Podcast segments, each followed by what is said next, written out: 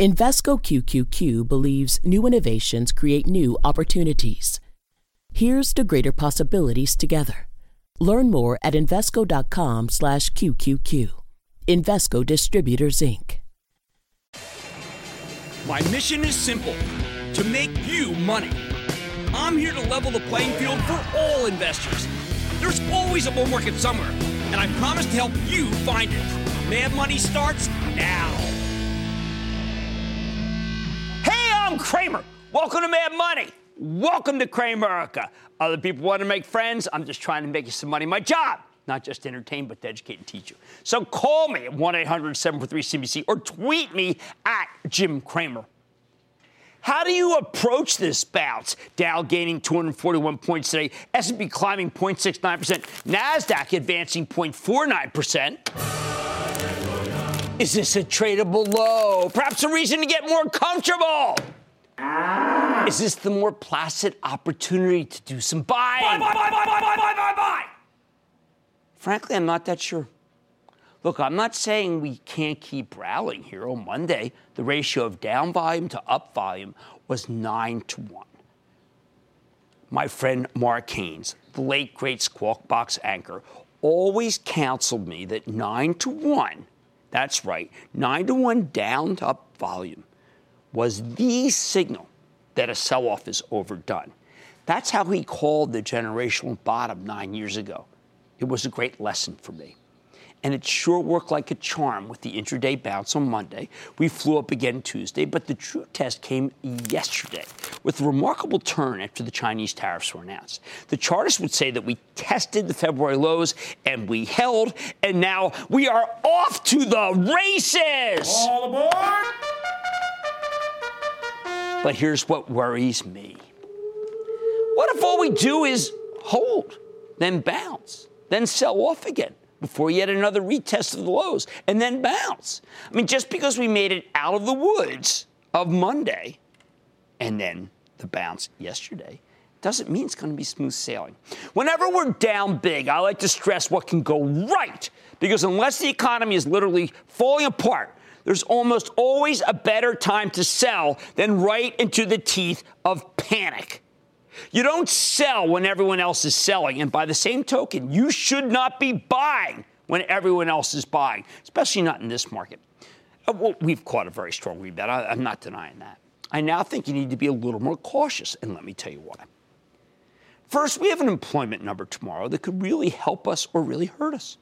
But given that the averages have now run going into this labor report, even if we get a strong number, I wouldn't be surprised if we rally and then give up our gains. I could easily see the market climbing on a healthy jobs number only to go lower once we see the yield on the 10-year ticking closer to 3%. Remember, in February, we got an amazing non-farm payroll number, and in response, the market got annihilated. It's burned in my head. You should be thinking about it, too. On the other hand, the nation's largest home builder, Lennar, told us this week that the participation rate, not the actual employment rate, but the participation rate is the one to watch. Because if more people are joining the workforce, that means more homes being bought, even if mortgage rates go up. I like that. Plus, in February, we still had no idea that there were so many people betting that the market would remain placid. They have all those instruments tied to the VIX. Remember that? When those bets started going awry, the market got crushed. We're now aware of the risk, although those positions haven't been totally unwound yet. On top of that, we got a new Fed chairman, Jerome Powell, and the market seems to want to challenge him with some sort of extreme reaction. Put it all together, and tomorrow's number, rightly or wrongly, and we will get to that later in the show, it could be fraught with peril, so I'm focused on it. Hey, listen, if we were down big ahead of it, I wouldn't be so concerned. Second reason to be a tad more cautious than we should have been last going into this week. President Trump has stopped judging his job performance based on the stock market. Now, maybe Trump was never really taking his cue from the market. It just seemed that way when he was pushing a totally pro-business agenda and stocks kept going higher. Maybe these days he'd rather judge his job performance by looking at the one pollster that has approval rating above 51%, Rasmussen, know him well. Whatever the reason, it's undeniable that Trump has taken his economic agenda into a very different direction in 2018. He's now fulfilling his original campaign promises to protect workers in the Rust Belt from unfair foreign competition. The thing is, he can't fulfill those promises without hurting the broader stock market, which, like it or not, thrives on free trade, which brings me to number three, China. When the Chinese decided to hit us back by targeting airspace and agriculture with its newly proposed tariffs, the bulls were in for a world of hurt. Then Larry Kudlow, the president's new economic advisor and my erstwhile partner in Kudlow and Cramer, came out and told us how Trump is basically a free trader at heart. The thing is, haven't we seen this movie before? I mean, we had tough talk on trade from President Trump not that long ago, which freaked people out. Then the Treasury Secretary came on TV, told us that talks with Chinese were going smoothly. Turns out the opposite was true. Talks have broken down. Now Larry comes out and makes people feel like we can have fruitful discussions with China. Why? I actually find it hard to believe. Look, anything can happen. But it sure is a risk factor, and that's what I'm identifying tonight. Hey, by the way, notice how hard the stock of Apple rallied today and yesterday? You know why that was? I think because its name wasn't on the tariff list. How long can these last if the president keeps pressing his bet? Do you know, I think the only thing saving Apple is that so many of its products are actually made in China, and the Chinese do not want to cut off their noses to save their faces. Hey, speaking of risk factors, here's another one. We got a whole new one that's not being focused on enough, especially because of ETF relationships. A whole new FANG wildcard with the president's tremendous onslaught against Amazon on Twitter. One of the few things that's predictable about our mercurial president is that he doesn't give up on anything until he gets a win, even if it's only symbolic.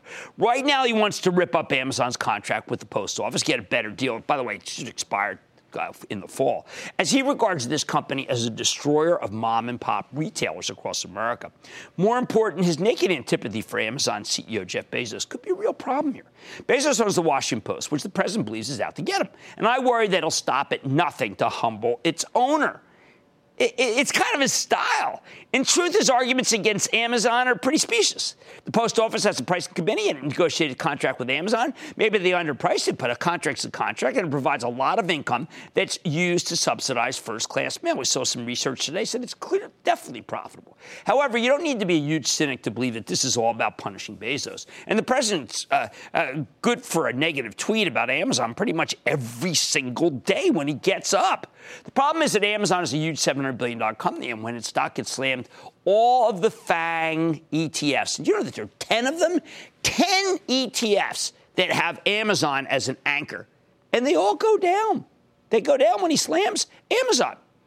Finally, we saved my worst fear for last, and you better be focused on this. Has it occurred to you that the president really has it in for Mexico? Of that, there is no doubt. He wanted them to pay for the wall. He's mobilized soldiers to stop illegal immigration. Now he wants to renegotiate NAFTA. Theoretically, the president doesn't have the power to nullify a trade agreement without getting permission from Congress. Oh, but there's a lot he could do to torpedo NAFTA on his own. And if he goes there, the stock market will indeed freak out. So as much as I would love to sound an all clear, there are too many potential pitfalls. What about that too hot employment number? What about a president who no longer seems to care about that much about how the stock market's doing? What about FANG risk and Chinese retaliation? What about NAFTA? You scrap that? I think you could kill the bull. Bottom line, don't be so quick to call this rebound a tradable bottom. If things go the wrong way, it could become an untradable non-bottom pretty quick. That's why I'm counseling caution, despite what are some fabulous earnings reports that are right around the corner, some fantastic ones we've just had, and some really good rebounds in a whole lot of down-and-out sectors since the market peaked back in January. Elaine in Florida. Elaine. Hi, Jim. Thanks for taking my call. Of course. I'm interested in Midi-Max, specifically the short thesis and the allegations of fraud and the way the stock moves. When the market went down really hard, it didn't. But on normal days, it's under an awful lot of pressure from the short sellers. You know what? We have been like this. There's an aerospace company, an aerospace defense company that is in the grips of short sellers, and NVIDIA is in the grips of short sellers right now. I have to do more work on this one because a short selling call that is not backed up by actual facts is something I don't like. So let me do more work. Maybe it's an opportunity, maybe it isn't, but I'm not taking any short's word for anything. Let's go to Daniel in Florida, please, Daniel. Hey, Jim Cramer, this is Daniel from Madeira Beach, Florida. How are you? I am good. How about you? Oh, good. Nice breeze, open windows. There you go. Real good. Hey, I have a question. I'm calling about ticker symbol GOLD, Rangold. They have had some problems over there, I think, in Congo with the local government and a strike over in the Ivory Coast. And I think as a result, they seem to be near their 52-week low. And I'm curious to know what your thoughts are about initiating a position at these lower levels. You know, a lot of things, after we had Mark Bristow on, it was like just a huge tsunami of things that were not positive that occurred. But you know what? I think they're taken into account with the stock in the mid-70s. I am with you. I know that they've been talking about production lagging forecasts, but geez, this stock has come down too much. Start a position here, I think makes sense. Let's go to Shane in Pennsylvania. Shane. Hey, Jim, how are you? First-time caller. I just want to say go Birds. Man, did they ever go. And don't forget Nova. Holy cow, Philadelphia, city of winners. What's up? I just want to say the biotech started selling off before this tariff talk began, in particular Celgene. The sector seemed to be hit hard this week by the Chinese tariffs, but the tariffs seem unrelated to the industry. Is the biotech space and Celgene a buying opportunity? Well, you know, they just lost, when I was away, they announced a COO exit. I didn't understand that. I don't understand the ever since Bob Eugen retired, there have been a lot of things going wrong at Celgene and in kind of big biopharma. Do I feel the stock's bottom? Perhaps, but I have no catalyst, Shane, to tell you to do some buying.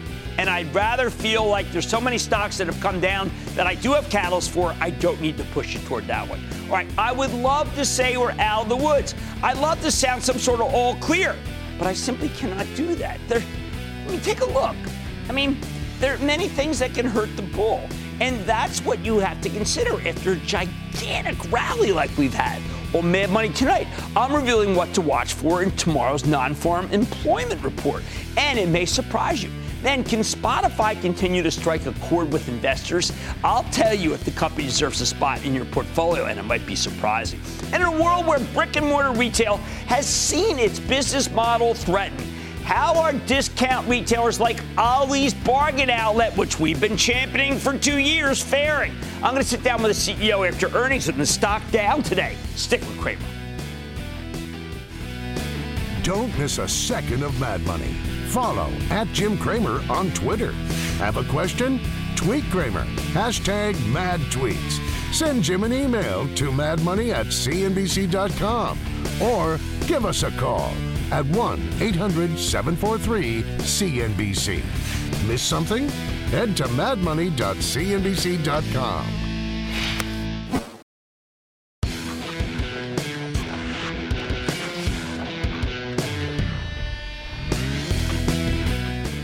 Why are people so afraid of tomorrow's big, bad employment report?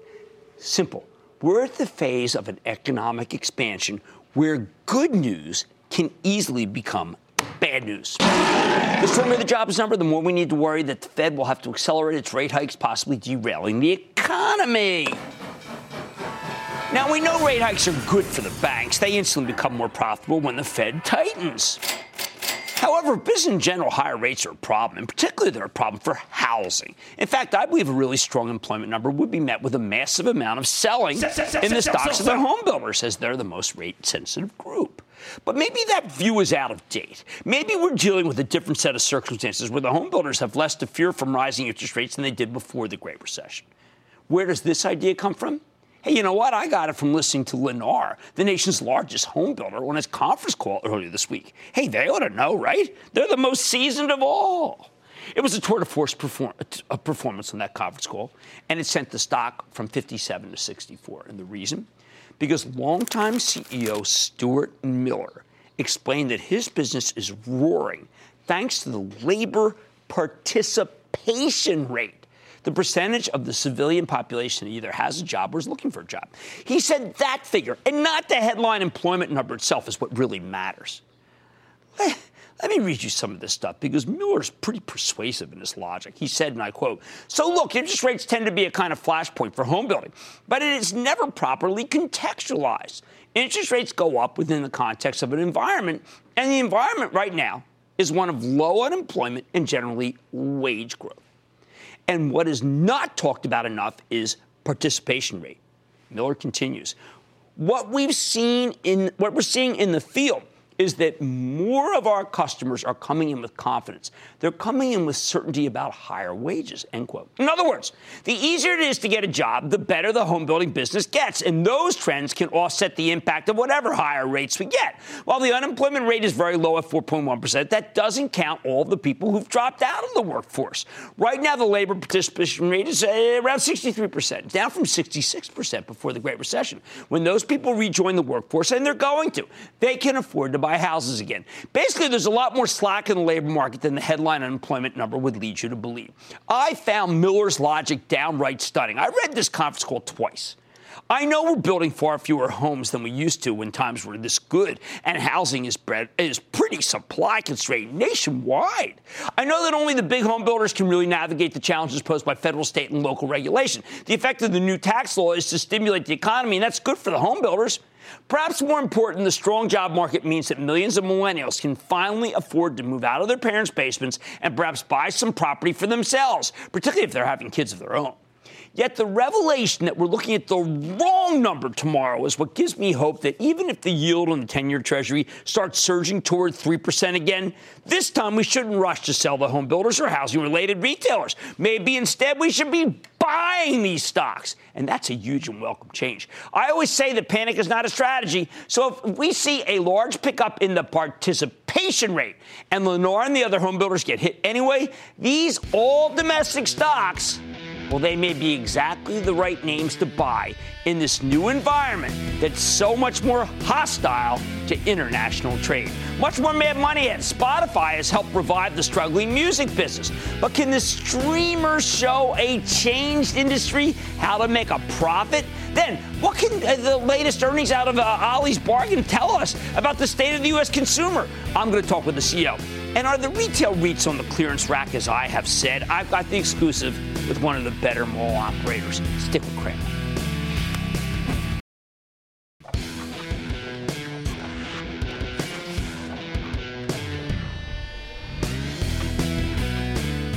Earlier this week, Spotify finally started trading on the public markets, and we need to address what happened here, both because this was one of the most eagerly anticipated deals in ages, and just as important, what Spotify did is the polar opposite of what we see from every other red-hot tech company that takes itself public. Now, normally when a new company comes public, we like to play a game called Know Your IPO. But the Spotify deal was a little unusual. Spotify didn't have an initial public offering. They did what's known as a direct listing. What's the difference? In an IPO, companies list brand new shares. In a direct listing, you only sell existing shares. So it's not dilutive. And that's not the only unusual aspect of this deal. Spotify was emphatically not looking to make a big splash as part of this event. Companies said we wanted to give its employees and other early shareholders a more liquid market so they could cash in on their shares if they wanted to. They didn't do a roadshow, although they did this thing called a web show. They weren't at the New York Stock Exchange ringing the opening bell on Tuesday. CEO Daniel Ek barely gave any interviews. They barely collaborated with the investment banks at all. As Tom Farley, the president of the New York Stock Exchange, explained to Carl Quintanilla earlier this week, Spotify cared less about that branding element and about raising capital because they have a near unlimited access to capital in the private markets. I've been working with them for 2 years. They've never talked about the bell or coming into this building. I like that. I mean, putting it even more bluntly, in a blog post on Monday night, Spotify's Daniel Ek came right out and he said, quote, what's even more important to me is that tomorrow does not become the most important day for Spotify, end quote. I love that. So often it seems to be the top. He wasn't desperately trying to raise capital. He was trying to do right by his employees in every respect that matters. This was the anti-IPO. So let's get to the meat of this story. For those of you who've been living in a cave for the past decade, Spotify is the online streaming service that has revolutionized the music industry. They have a free version that lets you listen to pretty much everything under the sun, but you got to sit through some ads. It's sort of like radio. Or you can pay $9.99 a month for unlimited ad-free access to 35 million different songs anytime, anywhere. What Netflix is to video, Spotify is to audio. Just artificial intelligence, just like Netflix, Spotify collects a tremendous amount of data about your listening habits, and they use that to help you figure out what you want next. Yeah, I'm not kidding. It's an AI play. Spotify is the largest music streaming service on Earth. The company has 159 million monthly active users, of whom 71 million are paid subscribers. That's almost twice the size of Apple's 40 million paid subscribers. And these numbers are still growing like crazy. Last year, the monthly user count increased by 29%. And these are big numbers versus 2016. More importantly, premium subscribers increased by 46%. That's one major reason why I'm excited about this story, but it goes deeper than that. Spotify is a terrific concept, not just because this company almost single-handedly saved the music industry. Hey, you know, even big-name haters like Taylor Swift have come around. She just released her new video on Spotify last week. Before the ascendant, Spotify, the recorded music business, had been in decline for 15 years. It was laid low by online piracy. And I've got to tell you, I gave up on the business. And the only place they ever made any money was the concerts.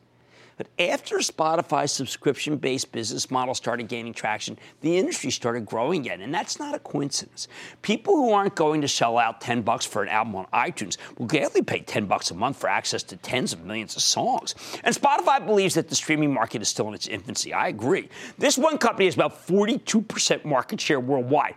And while Spotify's 159 million monthly average users may sound like a lot, you have to remember that there are 3.6 billion people on Earth with internet access.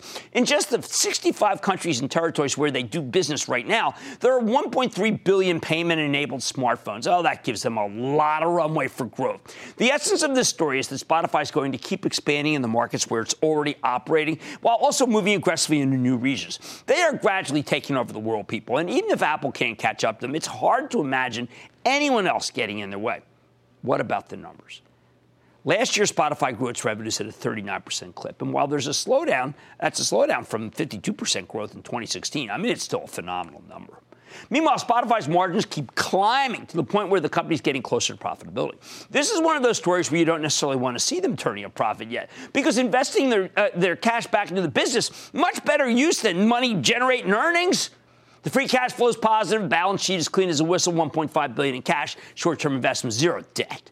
No wonder they could get away with doing this totally non-promotional direct listing rather than issuing new shares in an IPO and making that big splash.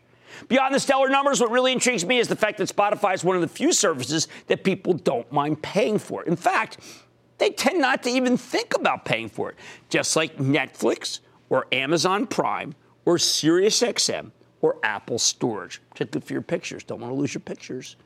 And you know what? That's a great position to be in. I know I pay automatically for all five services. I never give it a thought. Spotify is indispensable in my house and in my kids' places. Now, it's harder to gauge the success of a direct listing than an actual initial public offering. But to give you some context, the lead advisor on this deal, Morgan Stanley, set a reference price of $132. Naturally, they were lowballing it. Spotify started trading at $165.90. I didn't really get that. Quickly shot up to an intraday high of $169. Didn't get that either. However, the stock then gave back much of those gains in the afternoon, ultimately closing at $149, down 10% from where it opened, but still up almost 13% from the reference price. Yesterday, it got hit again. Then today, it sold off late to finish lower, still closing at $144. Gift, people.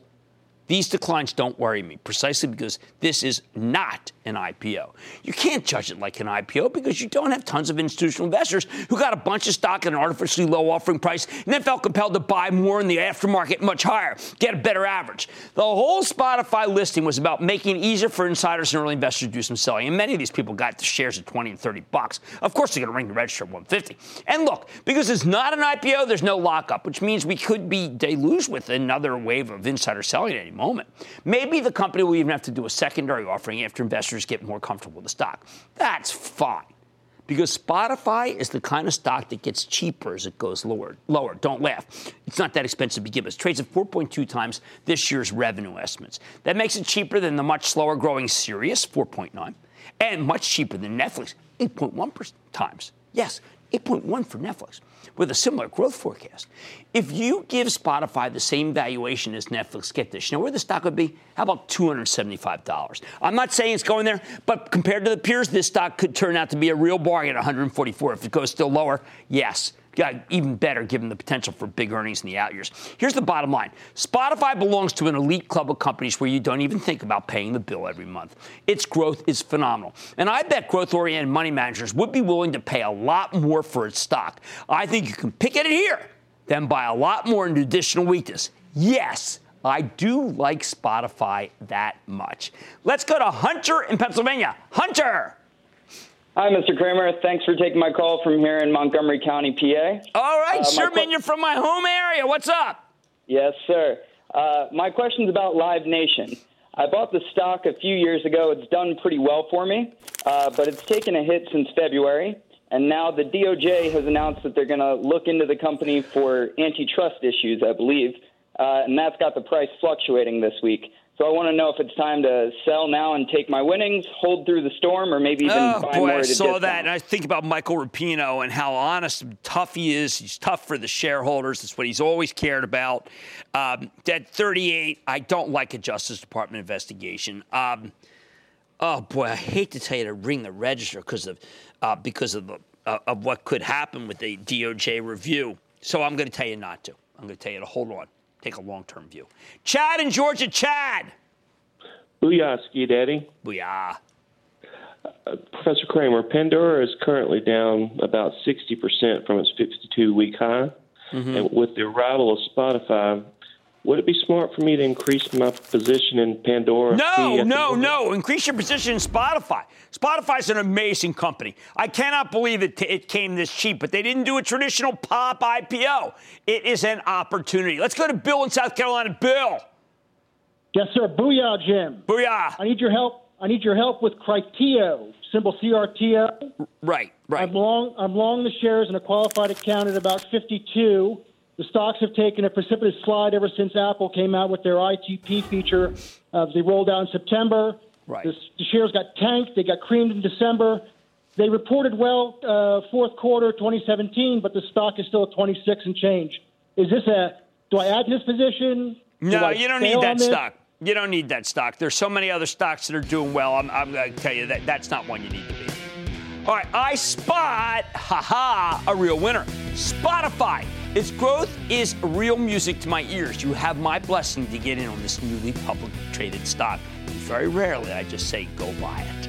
Much more Mad Money ahead. Ollie's Bargain Outlet is up 75% over the past year, but the stock took a hit today after it reported. Is it now time to buy? Well, let's take a look. Then, who says this isn't the most interactive show on television? After my takedown of the REITs a few weeks ago, Pennsylvania Real Estate Investment Trust is here to tell its side of the story. And all your calls rapid fire in tonight's edition of the Lightning Round. So stick with Cramer.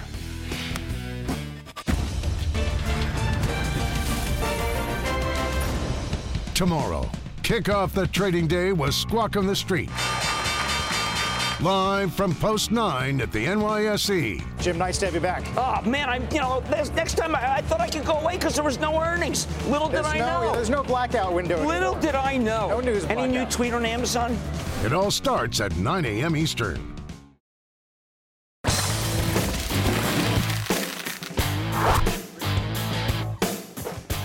What just happened to Ollie's Bargain Outlet holding stock? Here's an off-price retail chain with a stellar long-term track record. Even as the rest of retail faltered, Ollie's stocks seem to be unstoppable because consumers, they can't resist a good deal. These guys can beat Amazon on price, which is why the company can keep expanding at a time when so many other brick-and-mortar merchants are retrenching.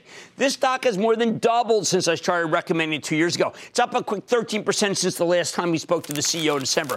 However, Ollie's reported last night it was for $1, 1.65%, and was down much more during the intraday part of the session. The reason, even though the company delivered a nice 2-cent earnings beat off a 49-cent basis, with better-than-expected revenue up nearly 26% year-over-year, stronger than anticipated same-store sales up 4.4%. Management's full-year revenue guidance came in below some firms' expectations. Same-store sale forecast was considered light by some. So is this viable pullback, or should we be concerned about the guidance? Let's check in with Mark Butler. He's the chairman and CEO of Ollie's Bargain Outlet Holdings. Learn more about the quarter where his company's headed. Mr. Butler, welcome back to Mad Money. Good to see you, sir. Hi, Jim. Have a seat. Great to see you. All right, well, Mark, I've been following the company since it came public, and as you said, when it came public, you thought you could do a 1% to 2% comp, mid-teen story growth. You've done consistently better than that, but you've been sticking by the mantra, and then today someone decides that's not enough. Bank of America Merrill. You're ahead of plan on every metric. You know what, Jim? Since we went public in July of 15, every single metric that we have set forth, every piece of guidance we have either met or exceeded. Right. We have beaten every single one. I always said we were a 1% to 2% comp story. Right. That was it. No more. And we've asked everybody. And the analysts that have been with us from the beginning, they understand it. They get it. We're a 1% to 2%. We gave that guidance again. We're coming off of our biggest, our best, our brightest year ever. I couldn't be happier with the business. Well, you're the strongest retailer I follow, so that makes sense. Thank you. Now, one of the things that I thought was interesting was that you say closeout deals are at a historical peak. Let's not forget Toys R Us.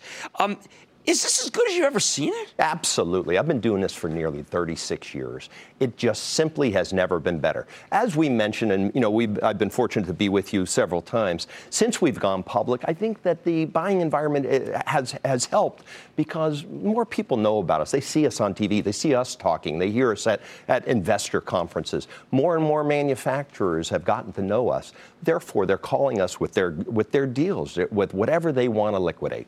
Okay, so the president's been on record. He's been attacking Amazon. Maybe that's because Jeff Bezos, maybe got a bad Prime delivery. I don't know. But the one thing that is clear is that he's saying that, you know, retailers have been wiped out by Amazon.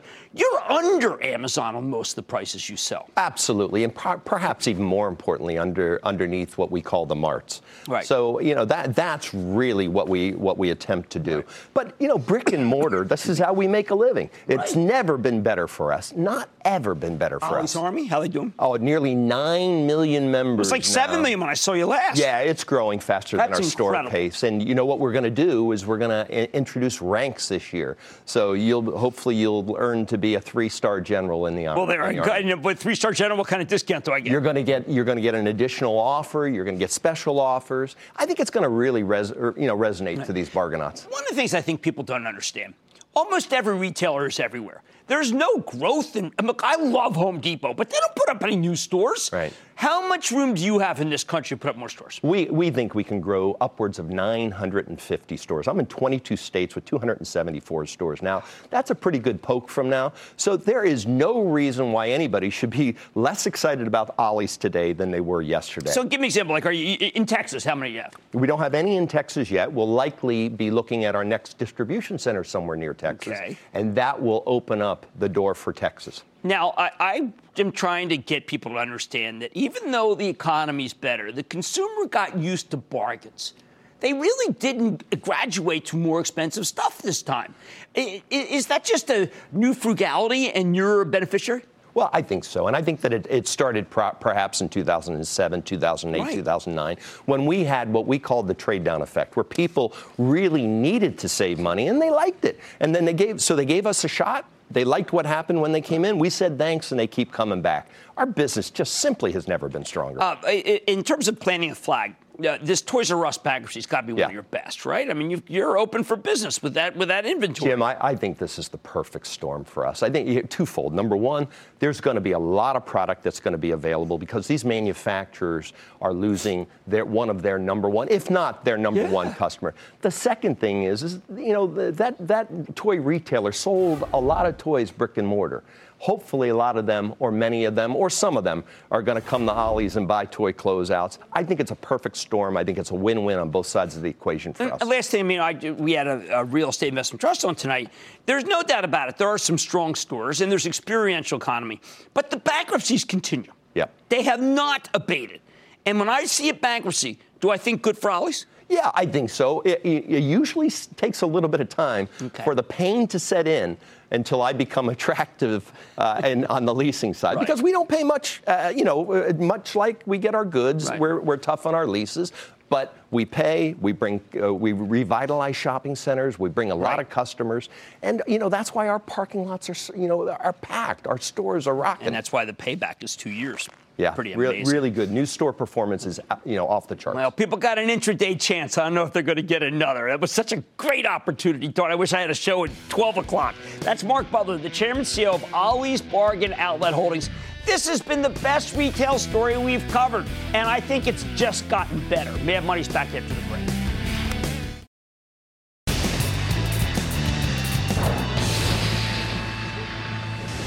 It is time! Time for the lightning round. One of the same assumptions. My mother says we'll be on the air. Play the sound. And then the lightning round's over. Are you ready, Ski Daddy? Time for the lightning round. I want to start with Nina in Maryland. Nina. Hi, Jim. Thank you for everything so much. Oh, thank you. I have Alibaba. I don't know what they're holding. Yeah, Alibaba's one of just a handful of Chinese stocks that I like here. I also like Baidu, and I like Baozun. And I'm not backing away from Baba despite some of the negativity I read today. How about Brian in Florida? Brian. Hey, Jim. Thanks for having me on your show. Quite welcome.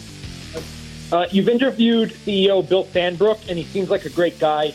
He has reiterated his goal of growing his company's EBITDA, which currently stands at about $170 million. What is a fair EBITDA multiple, and what do you think about U.S. Look, I got to tell you, the stock is it's now 12 times earnings. I mean, it just goes straight out earnings. I think it deserves maybe a 15 multiple. The stock has come down hard. I think it's an opportunity, not a situation to run from. I agree with you, by the way, about Bill Sandbrook. I think he's a good man. Let's go to Ron in California. Ron. Booyah, Jim. Booyah, Ron. Hey, what's your take on Micro Focus? Is it a buy opportunity? Oh, man. Enterprise Application Management Solutions. Stay away. It's too hard. It's just too hard. Let's go to Bill in Florida. Bill. Hi, Jim. I want your opinion on Magellan Midstream Partners. All right, ouch. My travel trust sold it. Today it gets upgraded. Why did we sell? Because I just don't like what's going on with FERC and the Permian. But you know what? I think you're getting an opportunity to be able to say, okay, I don't like these master limited partnerships. Let's go. I need to speak to Neil in Missouri. Neil. Hey, Jim, big fan of yours. And I'm planning to put financial stock into my portfolio. And I was thinking about Synchrony Financial. I think Synchrony's okay. My friend Bruce Kamich, who works with me at realmoney.com, says that Visa chart's really good, and I happen to like Visa management, really continually trying to get him on air. I'd rather you go with Visa. Let's go to Kathleen in Utah. Kathleen. Yes, Mr. Cramer, I would value your opinion on AXP. Holy cow, American Express, another one I don't like as much as Visa, although I understand the story. But I would prefer Visa at 121 than American Express at 94. Let's go to Ron in Texas. Ron. Yes, sure. Thank you for taking my call. I'm asking about 8x8 symbol EGH. Oh, my God. I remember this when we first started the show 13 years ago. I liked it. But you know what? I'd rather just see in Cisco. I think that's a better situation. CSCO kind. And that, ladies and gentlemen, conclusion of the Lightning Round. The Lightning Round is sponsored by TD Ameritrade.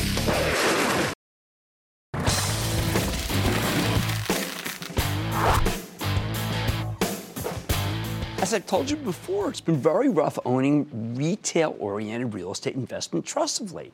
The combination of store closures and rising interest rates, which offset their high yields, has made these stocks downright toxic to your portfolio. Hey, but you know what? I could be wrong. Maybe the worries are real overblown. We always want to hear the other side of the story, which is why I'm so glad to have Pennsylvania Real Estate Investment Trust, symbol PEI, here with us tonight. This is a company that owns 29 retail properties, mostly shopping malls across the Middle Atlantic, especially Philly, Washington, D.C. But in addition to its mall exposure, Pennsylvania Real Estate also has a gargantuan 8.5% yield at these levels, which is sometimes not a great sign because when a yield gets that high, it indicates that there's a lack of confidence from the market. So let's dig deeper with Joseph Coradino. He's the chairman and CEO of Pennsylvania Real Estate Investment Trust. Get a better sense of where his company's going and where his industry is headed. Mr. Coradino, welcome back to Mad Money. Good to see you, sir. Good to see you. Thank you. All right, so Joe, obviously the industry's taking it on the chin. J.P. Morgan with a piece saying your funds from operations guide well below the street. When you recently reported, your stock is almost at its 52-week low. It's got an 8% yield. And yet every move that I've seen you make, whether it be changing some of these weak anchors to this fashion district project, they've all been good. So can you explain to me the disconnect between what you're doing and how people are viewing it? Well, you know, it all goes back to Jason Kelsey's line when the Eagles won the Super Bowl, which is hungry dogs run faster. We've run faster. We've been out in front of the problems. We've sold off 40% of our portfolio. And a lot of those have done quite poorly. You sold the bad stuff. You didn't sell the good stuff to fund the bad. 17 malls, 25 anchors have closed in those 17 malls we sold, right? And the result has been that in the assets we kept, we reinvested. We took back 12 anchors. 10 of them are leased. 2 are about to be leased. And so we're well ahead of the curve as it relates to the problems, the headwinds that we see in the retail space. But, you know, you did say in your first quarter that the bankruptcies, there would be more bankruptcies, but it seemed like that would be the low quarter. Well, exactly. I mean, look, bankruptcies are never a good thing, right, but we've turned them into a tailwind, okay, right? Of the 12 department stores that we either took back or got back, we've increased the rent by an 8 multiple, right? Getting returns in the high single digits and replacing them with tenants like Burlington and TJX and Dave & Buster's, all tenants that are going to drive more traffic and drive more sales to our properties. It's important for people to note that Sears has gone from 27 to 8, JCPenney 31 to 16, Macy's 25 to 14, and I presume the remainders are good. Like whatever's left of Macy's, I know is doing well. Look, we've got strong anchors remaining. Right. I mean, the rationalization that's occurred in the department store space has been a good thing. Yes. Right? We didn't need that many Macy's or that many Sears or that many JCPenney. The result is you replace them, if you've got strong assets, right, with better tenants. You drive more traffic and more sales. One of the things that we've seen, we've been talking about, is there is a renaissance of the remaining retailers. They're almost all beating their numbers. Plus, the apparel companies are killing it. That's apparel that is often sold in a mall. So what I'm wondering is, has the perception, of which I've been part of, overshadowed a reality of stronger companies coming in? And here I'm thinking about the Fashion District in Philadelphia. Under retail. You make that point right at the top, saying Kansas City has more high-end retailers than Philadelphia. Under retail downtown, and the companies that you're bringing in are not your traditional apparel companies. No, I mean, we're down to around 40% of our malls are apparel. You know, we've differentiated to dining, entertainment, health and beauty, fitness, on and on and on. I mean, the very different curation of tenants that we've done in our properties, and we'll do a similar thing at the Fashion District, where we'll bring in, you know, entertainment. I mean, live entertainment venues and all kinds of uses that are, you know, it's not your grandmother's mall anymore. No, look, I was there when the gallery opened downtown, and it was all those traditional department stores. And my mom worked at Litz, my dad worked at Gimbel, so I was like, wow, it was renaissance. But actually, that's not the way the millennials shop anymore, right? No, that is my generation, but the millennials want experiences, and you're giving them those. Yeah, who would have ever thought virtual reality in a mall? Right. That's real today. But, you know, look, the best test for us is, one, occupancy is headed up. Two, our sales year-to-date are up 8.2%. 8.2% year-to-date. And our renewal spreads are trending positive. So all of the metrics that one looks at to say how are they doing are positive. Right. Now, and 95.9% occupancy. Right. That's correct. I think that correct me if I'm wrong, but there's just not a lot of people who follow you. It's not big. But at the same time, I know you from when I was growing up as one of the most conservative operators. Somehow people feel that you've taken on more risk. You've taken on dramatically less risk. Well, we've been very careful in our capital allocation. Right. We've sold assets off and used that capital to strengthen our balance sheet and invest in quality assets, the result of which is this is the time to buy PEI. Right? We're tremendously undervalued. Our dividend is safe. Right.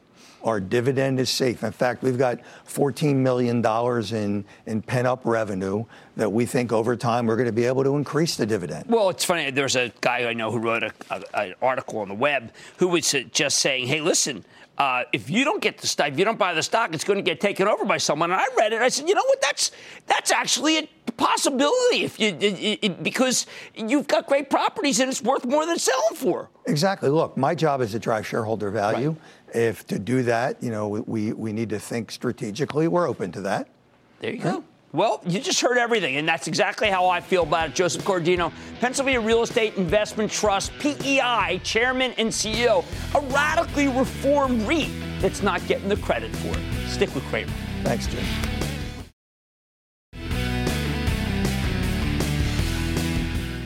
one noticeable decline today is Micron. Now, this is a stock that I've been telling you to worry about because after it reported a blowout quarter, the stock peaked and it's been going down. It seems a little overdone, but that's a fragile situation. Like I said, there's always a bull market somewhere. I promise I'll try to find it just for you right here on Mad Money. I'm Jim Cramer, and I will see you tomorrow. 1980s New York. Five titans redefined the American dream. Helmsley, Boesky, Gotti, Trump, Giuliani. Greed was good, and they wanted it all. Empires of New York, narrated by Paul Giamatti. Series premiere November 29th at 8 Eastern, only on CNBC TV.